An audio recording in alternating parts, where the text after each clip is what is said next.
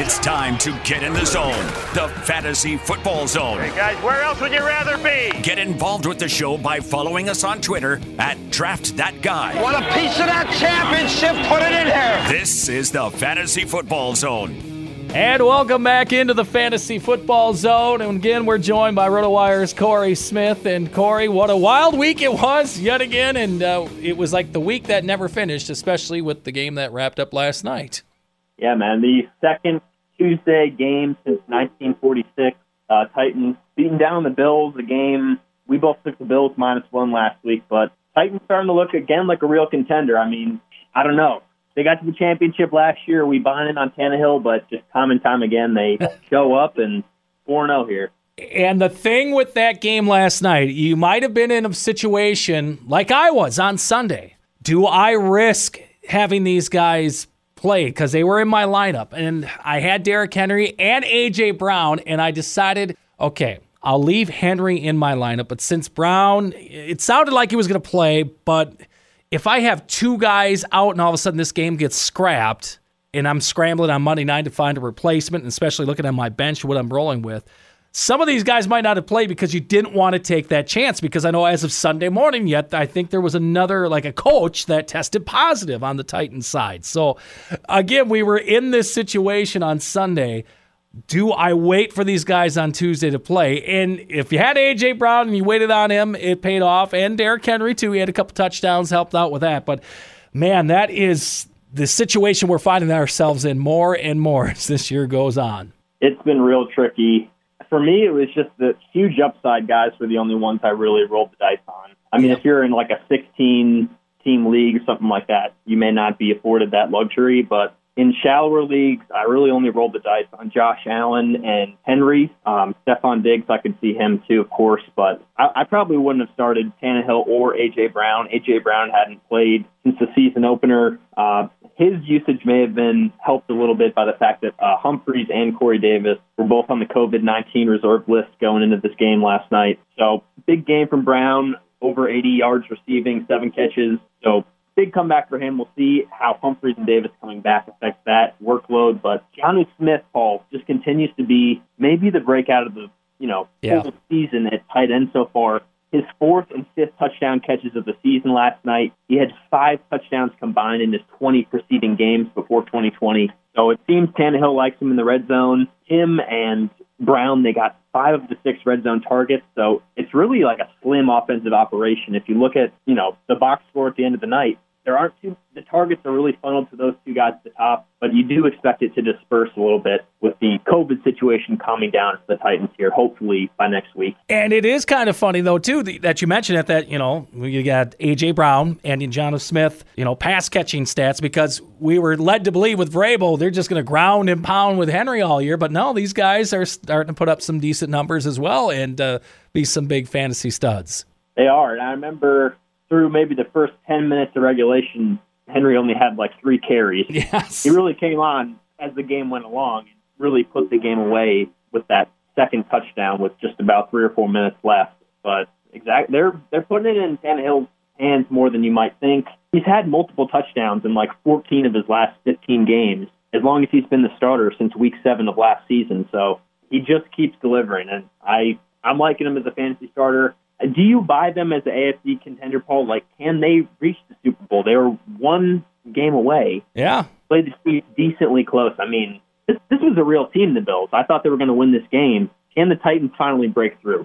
I think they can. I like how Vrabel has this team believing, and we saw it last year in the playoffs. He coaches them up really good, and even when they were the underdog against the Patriots, they went in there and knocked them out. And in the Kansas City game, I mean, they were going toe-to-toe with them too. And now if they can keep this offense rolling along with Tannehill the way he's showing things, I know we're all talking about Josh Smith and Mahomes MVP talk and all that stuff of the AFC. Well, maybe Tannehill might be maybe considered by the end of the year, and I was thinking that beginning of the year, I don't know if this guy's going to be able to repeat what he did last year, but so far, he is. Yeah, 4 total touchdowns last night for him. And I agree with you. I think Vrabel's one of the best coaches in the league, period, but definitely one of the best young coaches. So, bright future for them. The other side, Bills, it was weird. I mean, I felt they were rusty. They weren't at all. Bills, their first loss of the season.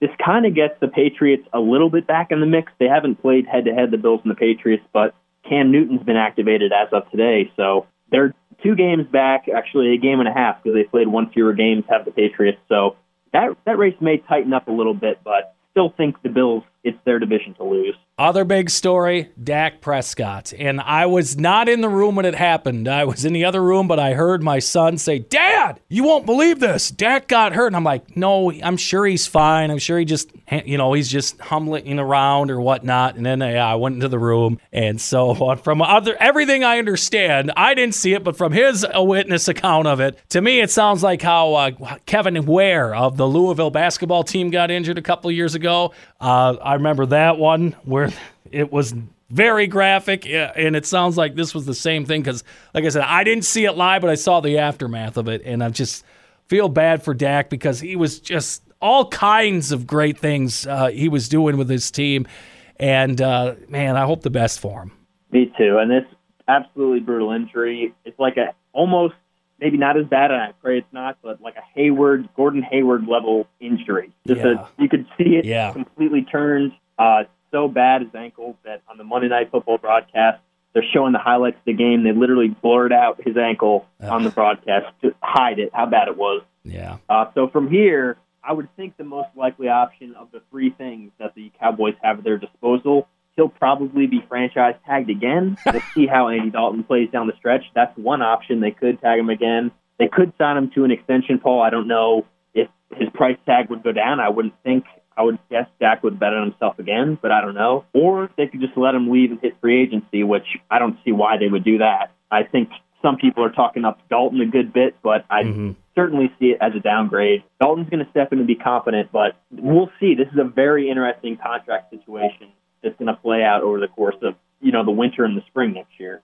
My thing is about the whole franchise thing. Now, these price tags just went up with Deshaun Watson and Patrick Mahomes signing past, I guess, the free agent period and in the offseason. So when they look at that number for the franchise tag, I don't know how much Jerry wants to put against the cap in one single year, but that number is going to be huge, so you may as well just sign him to a long-term deal. I would think, and he hadn't missed a game before that in his career, if I'm not mistaken, since they activated him. That first game, I don't think he missed a game. That was a freak injury for sure. Mm-hmm.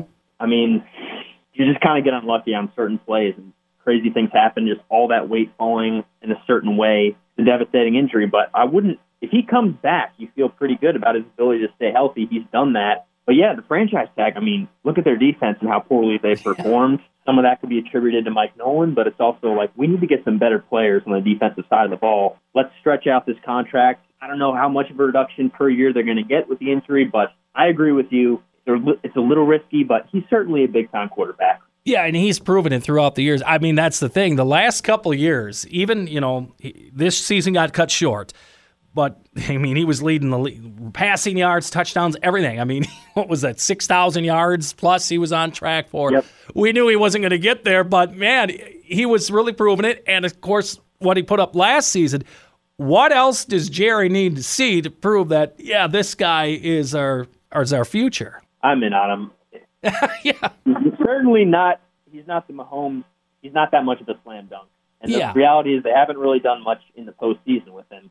But he's an elite player, and they're just getting killed by this tag if they do it again. Meanwhile, Dalton coming in, he's a 3-time Pro Bowler. It's been a bit since he's actually played in a Pro Bowl, but he could be a decent fantasy asset here. He does have a top 5 fantasy finish in his career. I think he could be a top 10 quarterback. He's not a top 10 NFL quarterback by any means, but they are the number 1 passing offense, and I just... They have the best receiving core in the NFL, so he's going to step in and produce, I think, at least on the stat sheet. And finally, another weird story, the Jets. We have been on this thing the whole time, and Gase and Le'Veon Bell, we knew this was not going to end well. In the Jets, they could not even trade Le'Veon Bell. They couldn't even get – think about that. They could not even get like a 7th-round draft pick for the guy. They just decided to cut him. And where do we go fantasy-wise with this? Because he's going to join a situation most likely where it's going to be a timeshare backfield for Le'Veon and for the Jets. I guess Jamison Crowder is your only viable option on that team now. Surely. I do not see anybody else right now. They're just refusing to use Herndon. Certainly he's had some issues fumbling and dropping passes here and there, but still a really good player. Talent-wise, they haven't used that much. What's playing out in the field, it's really just Crowder right now. As you said, no one wanted to touch Bell with a 9-foot pole, seemingly. 48 out of 49 qualified running backs over the last year and a quarter since he joined the Jets at the beginning of 2019. He's a 3.3 yards per carry average, so second to worst running back in the NFL among guys who've got enough carries to be qualified. And just 4 total touchdowns in his Jets career in 17 games. The Jets still have to pay him another $2.5 million bonus here, in addition to $6 million more in the prorated salary, but they just said, get out of here. They had enough. So he went from 2,000 scrimmage yards in 2017 to no one wanted him in 2020. We'll see. I think someone will pick him up in the next month, maybe 3 weeks.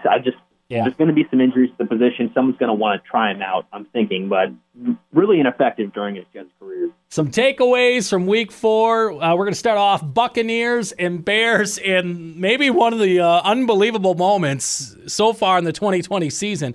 Tom Brady forgot what down it was, and it was kind of laughable because all of a sudden when they threw the incomplete pass, the camera panned right at him, and he thought, no, this is 4th down. No, you don't get a 5th down. This isn't college. This isn't like old-time Nebraska where I think they got a 5th down in one game and they won on it. But, yeah, so Tom Brady, he's forgetting his age. Yeah, I guess he's acting like it. That was strange. My heart dropped a little bit when he threw it so far down the field, knowing it was 4th down. And if you go back and watch the replay, he had a back running out of the backfield. It was wide open. Probably could have picked up the 1st down if he just dumped it off. Yeah. I don't think him and Arians addressed it after the game. They kind of beat around the bush. Neither of them really said, we just forgot what down it was, or Brady just forgot what down it was. So I don't know if that's been resolved since, but that was an interesting approach post-game to it. May have been cleaner just to fess up to it, but we'll see how this plays out. I'm certainly thinking he'll be focused down the stretch. I mean, have you ever seen that, Paul? I was talking with my brother. No. I'm trying to remember. I feel like I have, but I don't know if I've seen someone forgetting the down as a quarterback. It's been a long time. I can't remember. It's something like that, that high profile, especially with Mr. Brady, where everything used to be. I mean, everything was so focused on every little thing you did that he forgot the actual down. Especially being him. Exactly. Yeah. The fact that it's Tom Brady, but still, fantasy-wise, he's been picking it up. He's had 666 passing yards the past 2 weeks, 8-1 touchdown interception. So compared to what he did the first 2 weeks when he had just 3 total touchdowns, big improvement. Overall trajectory of his play is looking better if we're forgetting about that one mistake here. So they're 3-2. The Saints look like they're having a bit of a down year here, Paul. Yeah. And, the Panthers are a bit spunky in that division, but the Bucs still could be a double-digit win team. I think they're a 10-win team still and probably the favorite to win it. All the defensive struggles the Saints have had so far. And on the other side, the Bears, they get another win. And fantasy-wise, Nick Foles, I guess he didn't look great. He was so-so in the game. And you got a note on here. I didn't see this. So what? He was a little upset about what happened post-game? Well, they asked him about it after because Brady, for the second time, their last 2 times they played, he has not gone up to Foles to shake his hand or really address him after the game. I mean, maybe that's good for protocols this year. Yes. But Tom Brady, pissed, walks off the field. Foles said he's okay with it. He doesn't mind it. He's won 2 in a row wins, of course.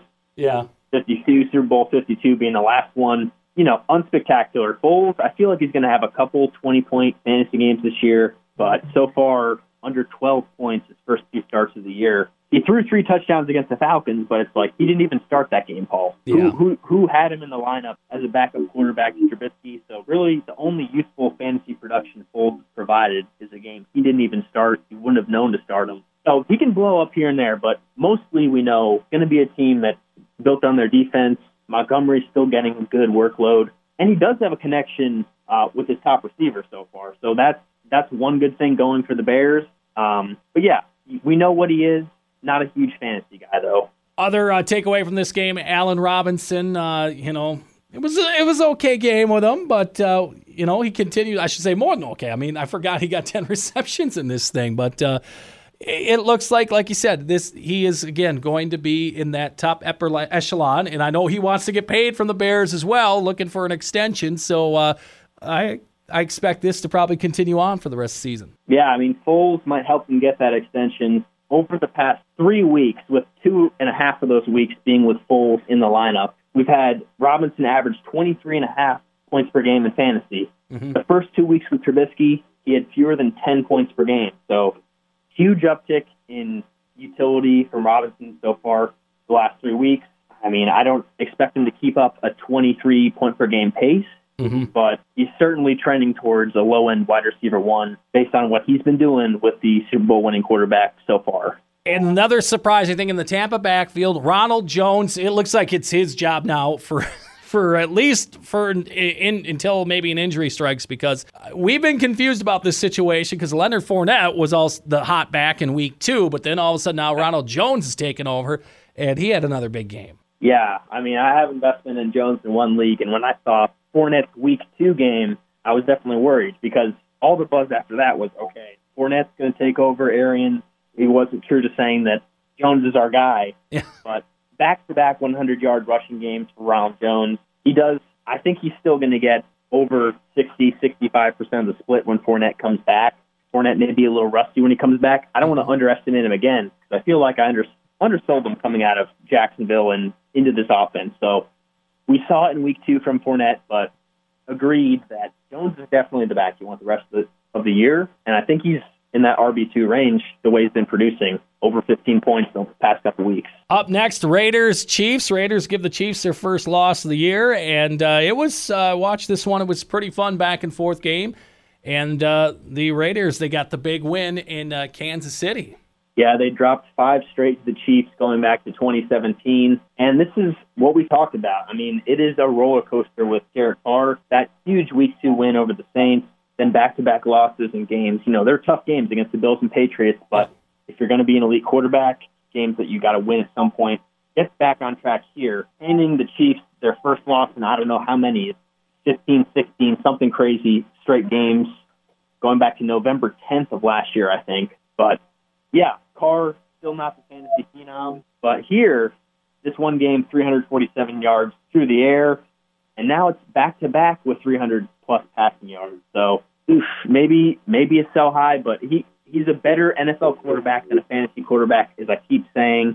Another signature win here, though, Paul. Signature win. And the defense for the Raiders showed up, too, to help. I mean, they did stop Kansas City. It wasn't for long. It was just long enough, I'll say, because if there was, like, more time in that game, I'm sure Kansas City would have rallied. But they stopped him for a good period there in the fourth quarter, and they held on. Yeah, they just needed maybe a few more minutes. Yeah. Did the Chiefs at least got a late touchdown to Kelce and a chance to kick an onside kick. Didn't get that, but you look at the stat sheet, 32 points allowed, over 400 yards allowed for the Raiders defense, but their second half really stepped up and shut down the Chiefs. Yes. Their first 4 drives, they didn't give up any points to the Chiefs coming out of the halftime break. Chiefs went 3-0 their first drive, 5 plays their second drive, only 1 first down picked up on the third drive, and then Jeff Heath had that huge interception that really tilted the game and put it in. Pretty much at this point, this is the Raiders' game to lose once he got that big pick. So you're not too worried about the Chiefs overall. We know it's their title until someone knocks them off. But, hey, the Raiders are getting in that mix. I think they're a wild-card team. They're not going to overtake KC for the division, but that's just my opinion, Paul. Yeah, I think they can be in that mix for the wild card. Yeah, I think Kansas City's got that West sewn up, but I think it'll be a good fight between them and maybe the Chargers if they come on for fighting for maybe a wild card spot, one of those. I like both those teams. Back to this game, you know, Travis Kelce, he continues to do what you expected him to do, is be one of the top tight ends on the board, and he continued to produce big time in this one. Yeah, 8 catches for 108 yards and the late touchdown. Really high floor guy. I mean, there's not much more of a sure thing in fantasy football than Travis Kelce. Incredibly high floor for him as usual. 6.4 catches per game, 81 receiving yards per game, and 3 total touchdowns on the season. So it's a sure thing. As sure as the sun is going to rise, you got Kelce as a top-flight fantasy tight end, which is not guaranteed. Just look at Zach Ertz last week. Kelce, seemingly no matter what, produces week after week. And if you were maybe looking to pick up a Raiders wideout, if you don't have one or you need help at the position, I mean, Nelson Aguilar has been hot the last couple weeks, but also Henry Ruggs showed in this game, while I thought maybe he could be the breakout rookie wide receiver, because he went deep on a couple plays, had the big 72-yard touchdown, and yes, he's going to be boom or bust, but I think potential's there. It could be more boom as we continue to go through the next couple of weeks. Yeah, and he can do that any week. I mean, some weeks he's going to have 3 catches for 37 yards. Other weeks he's going to have 2 for 110 yards and a touchdown. So it just depends. This week It was more the latter. 19.8 points in this one against KC. Couple hit or miss moments here. He's been under 10 points twice already in the early season.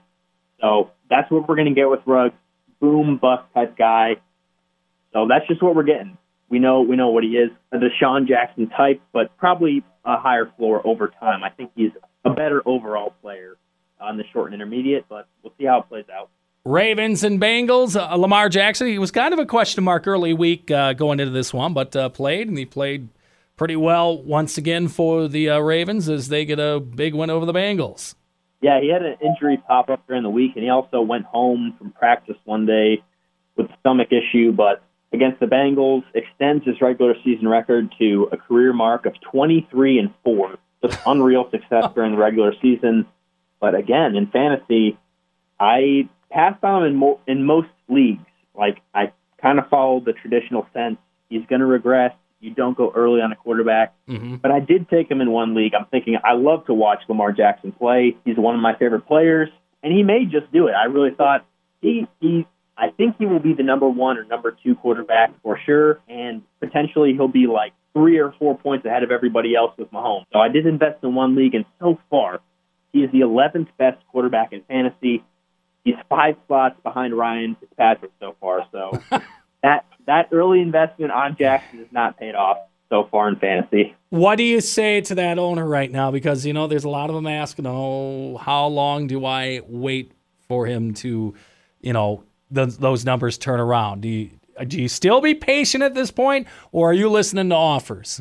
I'm listening to offers, but You just got to be careful, because if you got Lamar Jackson on your team, at the latest, you probably invested a 3rd-round pick in him. So, I wouldn't sell low by any means. He may have more value for your fantasy team than for anyone else's. I mean, more value for you on your fantasy team than in terms of what you'll get back in a trade. Mm-hmm. So that's my concern with him in terms of moving him off a team. His upside is immense, but so far it just hasn't translated. I'm holding tight right now, Paul, but if you are looking to move him, you got to get back at least like a really good number 2 back, or really high-end number 2 receiver, even low end of each position. Like you still got to get back a 3rd-round pick for that investment you made if someone likes his upside going forward. And with the Bengals offense, this was a tough one. You kind of thought it was going to be going in because they were facing that tough Ravens defense, and they did make it tough for Joe Burrow. Yeah, they got blown out in this one. Final score was 27-3, Burrow's first matchup against Wink Martindale's defense. Double whammy here. Failed to score a touchdown in his first career game, and also committed multiple turnovers for the first time in his career as an NFL player. Ravens got to him 7 times on the afternoon, 7 sacks, and probably the defensive MVP of the game was his LSU teammate, fellow rookie Patrick Queen, mm-hmm. who the Ravens took late in the first round. He had 2 forced fumbles, a fumble recovery, a sack, and a defensive touchdown did Patrick Queen. So just an insane day for him. And really, the ground game has not been efficient with Joe Mixon, but they just keep funneling the rock time after time. So he's just been a workhorse, but not especially efficient for this offense, and really nothing doing with just 3 points against the Ravens in week 5. And I know T. Higgins has been kind of a popular pickup the last couple of weeks. What do you think after this one? Yeah, he's really trending in the exact opposite direction of A.J. Green, who's now dealing with a hamstring injury. So at least in the immediate term, you like Higgins to see some more involvement. But even when they were both in the lineup, we saw Higgins really starting to trend the right way and Green the wrong way. Green, the first 2 weeks, the former All-Pro had 22 targets, which is a ton, but the last 2.5 games before the injury, just 12 combined targets. Higgins, meanwhile, in his first two games as an NFL player out of Clemson, 3 catches, 35 yards. But the last 3 weeks, he's come on with almost 180 receiving yards and 2 touchdowns. The best thing about this, Paul, 24 targets the past 3 weeks. I mean, you like the touchdowns. They can be a little random, but the fact that he has, 8 targets per game the last 3 weeks, I'm buying in on him. As someone in a deeper league, I'm definitely looking to throw in the flex. In a 10 or so team league, I'm interested in throwing him on my bench if I need some help at receiver. Up next, the Panthers and Falcons. I question, how did Dan Quinn not get fired after he lost to the Packers in a bad showing on Monday Night Football? Well, Arthur Blank was so irate, he just fired the top brass of the organization as well, and Thomas Dimitroff. So this had been a fun week for you to cover the Falcons. Yeah, at least there's some change happening. I do feel like a bit of a weight off my shoulders that it's hit rock bottom and things are at least changing. I don't know. I love Dan Quinn. He just seems like the nicest guy. Every single person in their locker room seems to love him. But just hearing week after week kind of the same vernacular about having to get things right and look in the mirror. I'm just glad that I'm not glad he's been fired, of course. Yeah. I want the best for him, but I'm glad for the team since they're making a change here. They got Raheem Morris in there as the interim head coach. If you think about last year, Dan Quinn basically fired himself as defensive coordinator. The first half of the season, when he was calling the plays defensively, they gave up 31 points per game. The second half, they gave up 18.5 points per game with Raheem Morris as the defensive coordinator. So now, moving forward, you're 0-5 for the first time in 23 years. We got 11 games left. We're not making the playoffs, barring a miracle. So let's see what we have on this staff. So I'm in favor of it personally from a football sense. Let's see what we have for 11 games because what we're doing is not working. 7-9 the past 2 seasons, 0-5 start here. So I personally agree with the move. And Matt Ryan, where has he gone? Because the first couple weeks he was good. He was up there among the leaders, putting up solid numbers. And now the last 2 weeks has not been good. And this was another clunker for fantasy. Yeah, it's going to be really interesting to see how his contract plays out as well. In this game, 21 for 37, 226 yards, and no touchdowns. He's now gone, I think, back-to-back games for the first time since his rookie season without passing touchdowns. I'm hearing a lot about if they have a top 3 pick, they have a number one overall pick, which I think is going to happen. I think the Falcons are going to win a few games. Mm-hmm. I don't think they're going to outwin the Falcons this year, but were they to have a shot at Trevor Lawrence or Justin Fields, would the Falcons take them? I think they may, but the thing is, which Ryan one would they take? Because he has a lot of money to do. That's the issue is the contract. Yeah, we've had that. Me and my friend have been discussing that too, because that would be ironic. Because Trevor Lawrence, obviously, in that area, Clemson not too far from Atlanta, that'd be a popular pick. Justin Fields, who was a Georgia Bulldog for a while, then transferred. That would be ironic, too, if they were to take him at 1. But that's a long ways down the road. But, yeah, that discussion did come up here as well this week. That's a great point, Paul. I did not consider that Fields' point. Yes. You think about, in the division itself, the Saints had a similar run where they had 3 straight losing seasons with Drew Brees, 2014 to 2016. They won exactly 7 games every year, but they did hang with them. Their defense got better, got some skill players in there, 11-plus wins each of the past 3 seasons. So, it did kind of look like Ryan had a bit of a noodle arm on that Monday night game, especially that throw to Ridley where Adrian Amos was able to swoop in. It looked like he really had a touchdown to Ridley, and the ball just died on him. Mm-hmm. People have been questioning his arm strength, and now 14-22 as a starter since the beginning of 2018. So the results just are not translating, period. I'm definitely thinking about it going with one of those elite quarterbacks if available. Yeah. One positive note, though, for Todd Gurley in this game. He went off for 121 yards, got the touchdown as well. And it looks like, they're starting to use him as they should in that offense. Yeah, he's finally getting some involvement in the passing game. 29 receiving yards against the Panthers. He had just 9 receiving yards the first 4 weeks of the season. Also, joined some elite company in this game. Gurley reaches 75 career touchdowns in his 78th career NFL game. The only running backs hit 75 touchdowns in fewer games are LaDainian Tomlinson, Jim Brown, and Emmitt Smith. No. So elite company. We knew he's a two-time All-Pro, but questions about his knee every single year, it seems like the past 3-4 years. And he's producing as a Falcon. Overall, the pass catching work hasn't been there over the 5 weeks, but trending the right way, and he's scoring a ton of touchdowns, so you got to like that. And on the Panthers side of things, Teddy Bridgewater, he's a quarterback that's available, I would say, in most leagues. And this offense, Matt Rule offense, we thought they were going to start flinging the ball, and he is starting to put the numbers up. So say you're in a situation you need to grab somebody, bye week's coming up, or maybe your guy just losing faith in him. Do you believe in Teddy Bridgewater the rest of the way? Yeah, the touchdown production hasn't really been there, just 6 passing TDs so far. But he's efficient as always, just 3 picks compared to those 6 touchdown passes. He's also been over 70% completion in 4 of 5 games. So, I mean, fantasy-wise, you don't really care about the completion rate, but 290-plus passing yards per game with those weapons in place, especially Robbie Anderson, who he's syncing with just tremendously. Yes. Anderson's become the number 1 receiver for them.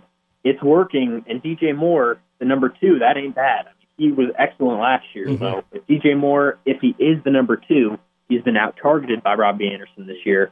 That's a really good number 2 receiver. So he's working in this offense, is Bridgewater, with Brady as the offensive coordinator. And, of course, you know, there might be a McCaffrey sighting this week, and I don't know if he does play. They take him off IR, and if he gets cleared and all that, if he does play this week, if, you know, he'll be in a little bit. But then Mike Davis is there, and, you know, you had the stat last week, 120 catches he's on pace for this season, and he had another big day. I think he's had like 75 fantasy points in his 3 starts. Yes. If I'm not mistaken, he's the number 1 fantasy back since he took over. Kamara, I believe, still on the season. But if not, since he took over, he's been right at the top, has Mike Davis. McCaffrey, it was expected 4 to 6 weeks with the high ankle strain, but he's eligible to come off IR because it's been the required 3 weeks, as is the mandate this season. So the thing is, Paul, you can't just throw Davis back on the bench. No. I mean, he's been too good. He's been too good, and as much money as they have invested in McCaffrey, it's crazy that the offense is just continuing to plug along. Chargers and Saints was a pretty good Monday nighter and went to overtime. Man, I've did feel bad for Justin Herbert in this one because he played his heart out in this thing. Yeah, and they really should have got the win. The doink off the upright at the end. I did take the Saints in this game -8, get the win in OT, but do not cover. So good bet on your side, Paul. But fantasy-wise, Herbert just continues to produce. Popped off the screen again here in week 5. You know, the stat you do not like is he's 0-4 as a starter. Yeah. But if you think about this, there have been quarterbacks taken at the number 6 overall pick each of the last 2 drafts. One of them is named Justin Herbert. The other is Daniel Jones. So you love to be the Chargers in that comparison, Paul. Yeah, as long as it's not Daniel Jones from this year. Those numbers. Exactly, yeah. He's having a rough season. Yeah. So far this season, Herbert's 9-3 touchdown interceptions, almost 300 passing yards per game. Jones, meanwhile, 2-5 touchdowns to interception. He hasn't had a touchdown since the season opener. That is just insane. And another stat on Herbert, one more crazy one. Most passing yards in a rookie's first 4 games, he's 3rd all time, behind only Cam Newton and Patrick Mahomes. So electrifying start for the number 6 overall pick out of Oregon. And Keenan Allen, wide receiver, again, got injured in this gun. Got you a touchdown if you had him, but, again, he had back spasms. And the Charger wide receivers, they seem that position is just cursed with injuries. I know. Mike Williams broke out in this one, too, but we know how banged up he's been over his first couple of years in the league. So early exit for Allen. That was in the first quarter. 2 catches for 29 in addition to that touchdown you mentioned. And it was the Mike Williams blow-up game. 5 catches, 109 yards, 2 touchdowns. After he missed the week 4 loss to Tampa Bay with a hamstring injury, he made an incredibly clutch catch there, Paul. That 29-yard grab with 15 seconds to go. That was before Badgley missed the kick there at the end of regulation. But Williams was incredibly clutch. 27.9 fantasy points was the 2nd most of his entire career.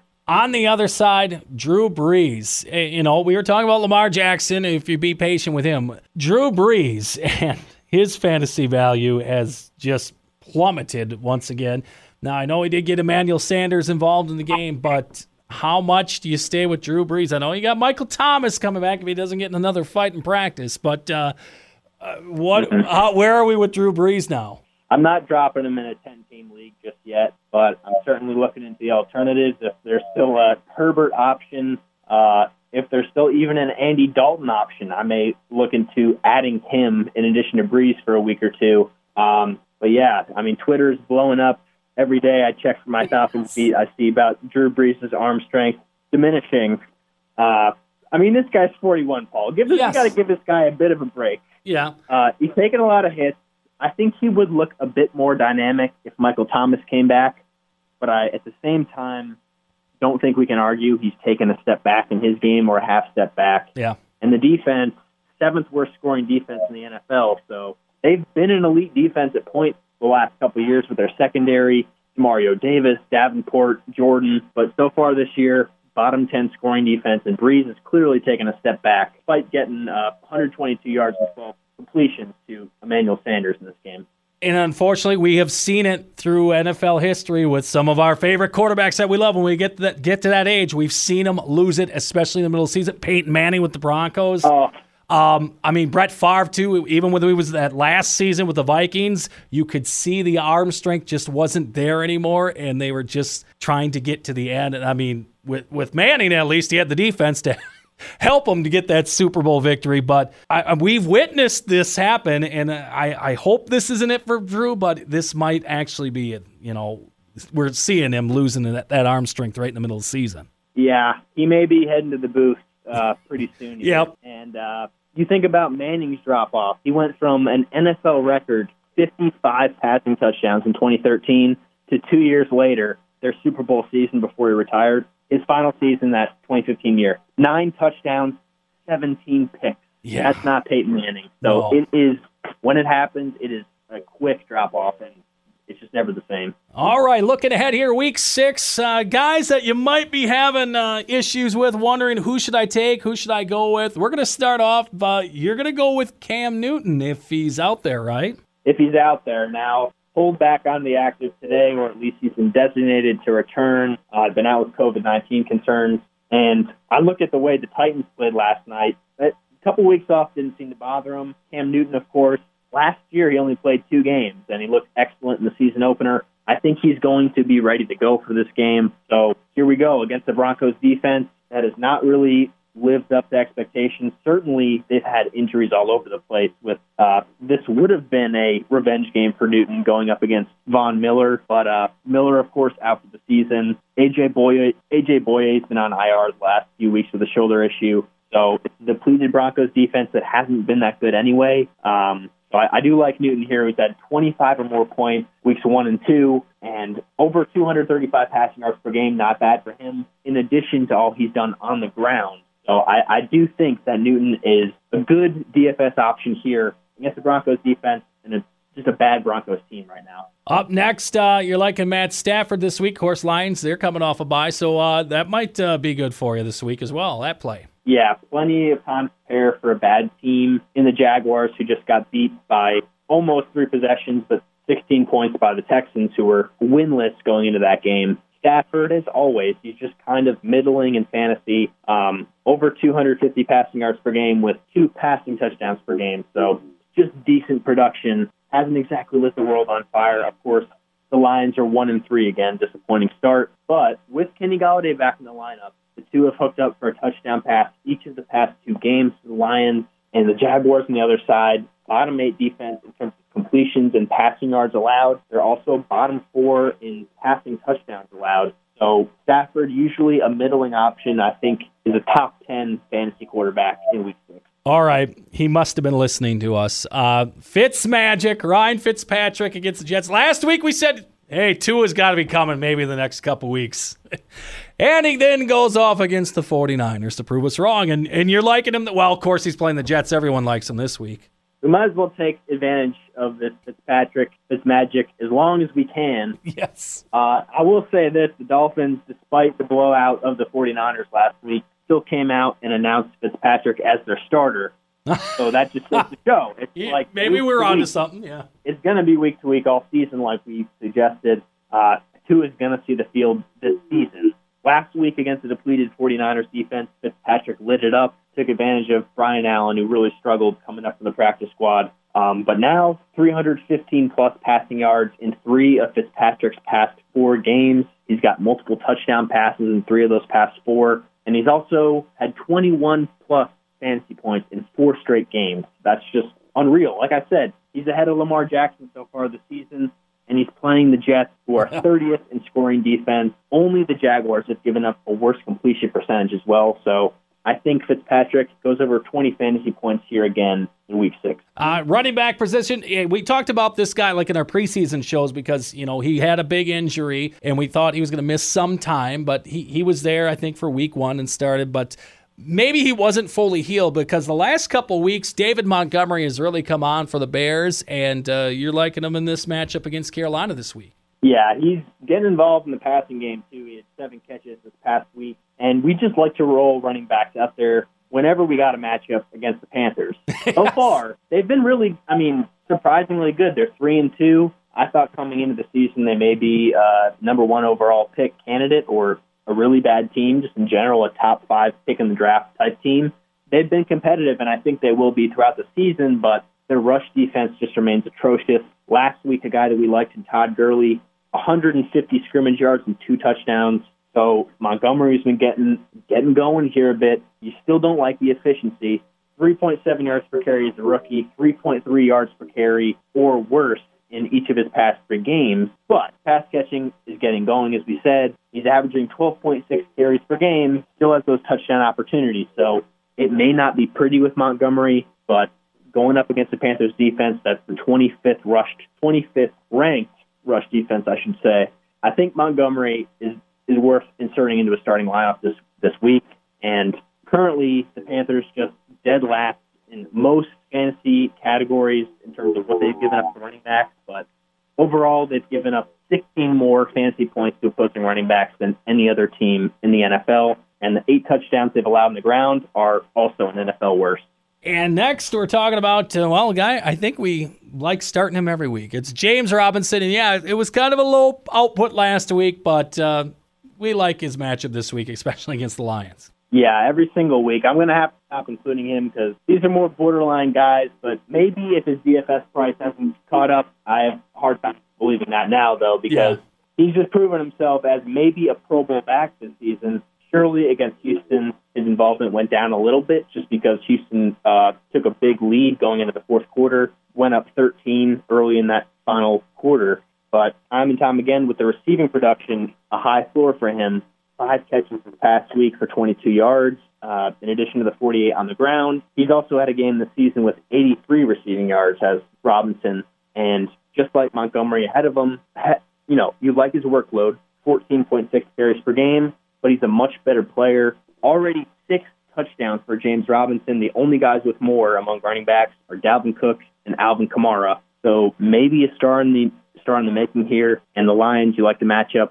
5th worst in terms of rushing yards allowed to opposing running backs. They've also given up 6 touchdowns on the ground to opposing backs, which is towards the bottom of the NFL. So Robinson firing him up again. Of course, if he's in your lineup, you've been starting him every week, but another DFS role here for Robinson. Checking out the wide receiver position. Okay, I think a lot of people were putting claims in for this guy after the third quarter of the Pittsburgh game this past week, Pittsburgh-Philadelphia game. Chase Claypool, the rookie out of Notre Dame, he came on the scene big time this past week. Is this for real? Because, Demonte Johnson, I think, got hurt again in this game. James Washington, he continues to get further pushed back. Is he now the true number 2 to Juju in the Pittsburgh offense? I'd say he's the best bet. You like the history, of course, of Steelers receivers. Now, they've drafted a lot of receivers over the course of history, it feels, but they only draft wide receivers and linebackers.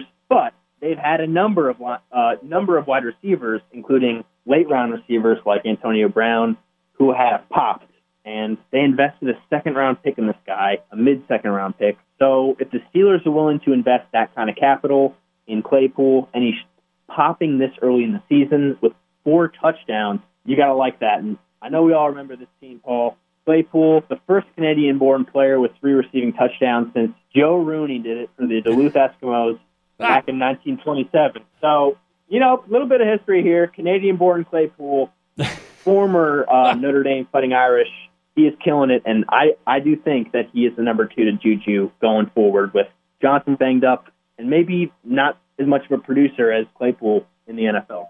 And now that I think about it, wasn't he basically their first-round pick? Because they gave up that first-rounder for Minkah Fitzpatrick in the trade, so was he their first, pick off the board? I think he was. I will double-check. Yeah. I do. You're completely right. Yeah. And also with that Fitzpatrick trade, I think that we kind of doubted it going back. Is it worth trading a first-round pick to Miami for a safety? But so far it's paid off. Yeah, I think he was an all-pro last year, if not a pro bowler. And correct, Paul. Claypool was their first pick at 49 overall. Okay.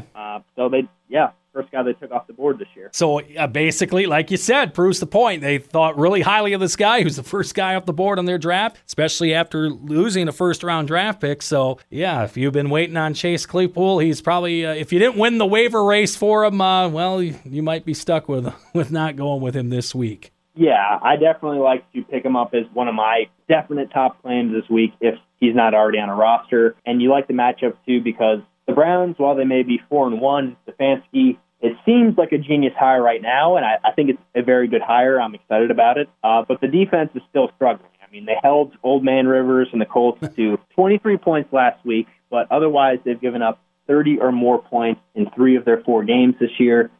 In terms of their pass defense, only Atlanta and Seattle are worse this year. So Claypool at 5,200 in DraftKings, I think, is a really good DFS value against the Browns in a huge game for the Browns right now. And to finally wrap things up, it's time for our Week 6 picks. Boy, we were stellar this past week. We killed it. Yeah, we killed it. Yeah, I listened back to check, and I've got to be more clear in my picks, but did not make a pick on our final game. I went 0-2 though, so. Not a good week for me, Paul. You did get 1 game right, taking the Chargers in that Monday night. So you're 1-2. I'm 0-2, going in here to our second week of picks. All right, we're going to start off Kansas City, the favorites against Buffalo. They're getting 3.5. This is the first leg of the Monday Night Football contest. So got to remember that once again, that we have Monday Night Football doubleheader coming up this week. Yeah, and I'm checking the schedule every day, and you've also got to be mindful.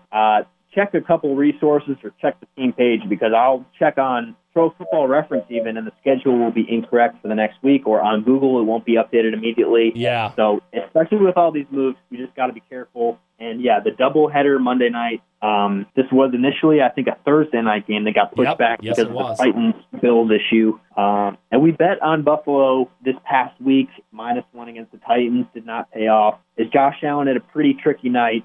2 picks after throwing just 1 interception over the first quarter of the season, and they just couldn't get it going on the ground either, just 95 rushing yards for the Bills. So we're thinking, okay, the Bills just laid an egg, but on the other end, the Chiefs being 3.5-point favorites, I've got to think they're going to be focused, Paul. Just losing their first game since last November, losing to the Raiders, I've got to think that the Chiefs are going to get right, more so than the Bills, but that 3.5 is tricky. I'd like it to be 3. I think I'm still going Chiefs to cover the 3.5.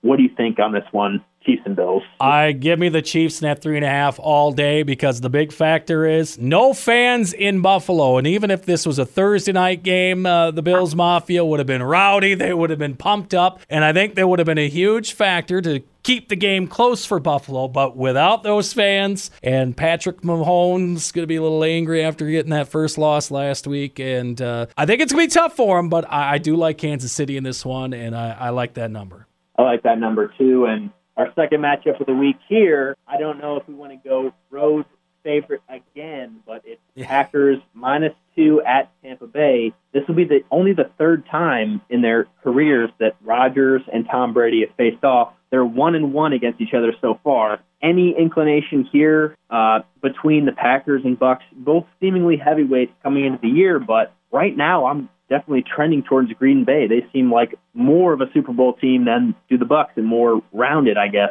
on offense. Yeah, this one has got me going back and forth because I'm like, okay, Green Bay, they were on a bye, so I don't know if they're going to come up sharp. You got Tom Brady, who's going to be pissed after everything that happened in that contest against the Bears and yet another loss. And they can't start taking too many losses because I know it's not the NFC East is the South Division, but, you know, they can't keep piling up the losses, so they're going to be motivated. But they've got a lot of issues, I think, on that defense now after a couple key injuries last week. So I think I do have to take Green Bay in this one. I'm with you, too. And that injury to Vita Vea on the Bucs defensive line is a big one. He's really developed into an impact player. I think he got off to a bit of a slow start in his career, but for that Bucs defense, that's number one in the league in rush defense so far. Again, he was a key contributor. I think Aaron Jones, he'll have a solid night. I don't want to bet against the Bucs rush defense again like I did with Melvin Gordon. But I do think Jones will get something going on the ground. He's just too good not to. And will that pass rush be able to get to Rodgers like the Packers pass rush will get to Brady? Last week, Khalil Mack was in Brady's lap the entire game. The Packers, meanwhile, have allowed an NFL low 3 sacks on the season. I am definitely fearful of Brady being pissed after the end of that last game. Yep. But Rodgers, 13 touchdowns, no picks. And I just think I'm leaning Packers to cover the 2 on the road with this win. Dallas, Arizona, as we said, they have the nightcap now, the Monday Nighter. And Dallas, what's the line going with this one here? Dallas, actually, 2.5-point underdog. Okay, yep. Here against the Cardinals, which I could not believe. That's a pretty big swing. I mean, I'm not surprised they're slight underdogs, but 2.5. I believe this is at home. I'll double-check right now. But that downgraded Dalton, I guess the Vegas is really counting that in heavily here. Yeah. Wow. So, yeah, I guess. I got to go Arizona in this one, I guess. I got to go the other way, and I think the Cardinals, I'll roll and take my chances with Kyler Murray and DeAndre Hopkins. I can see that, and it's a tough call this week. I've just confirmed it is in Dallas. How will the Cowboys get it going the first week with Dalton? He was 9 for 11 at the end of last week. Can they still be as effective as they have been through the air?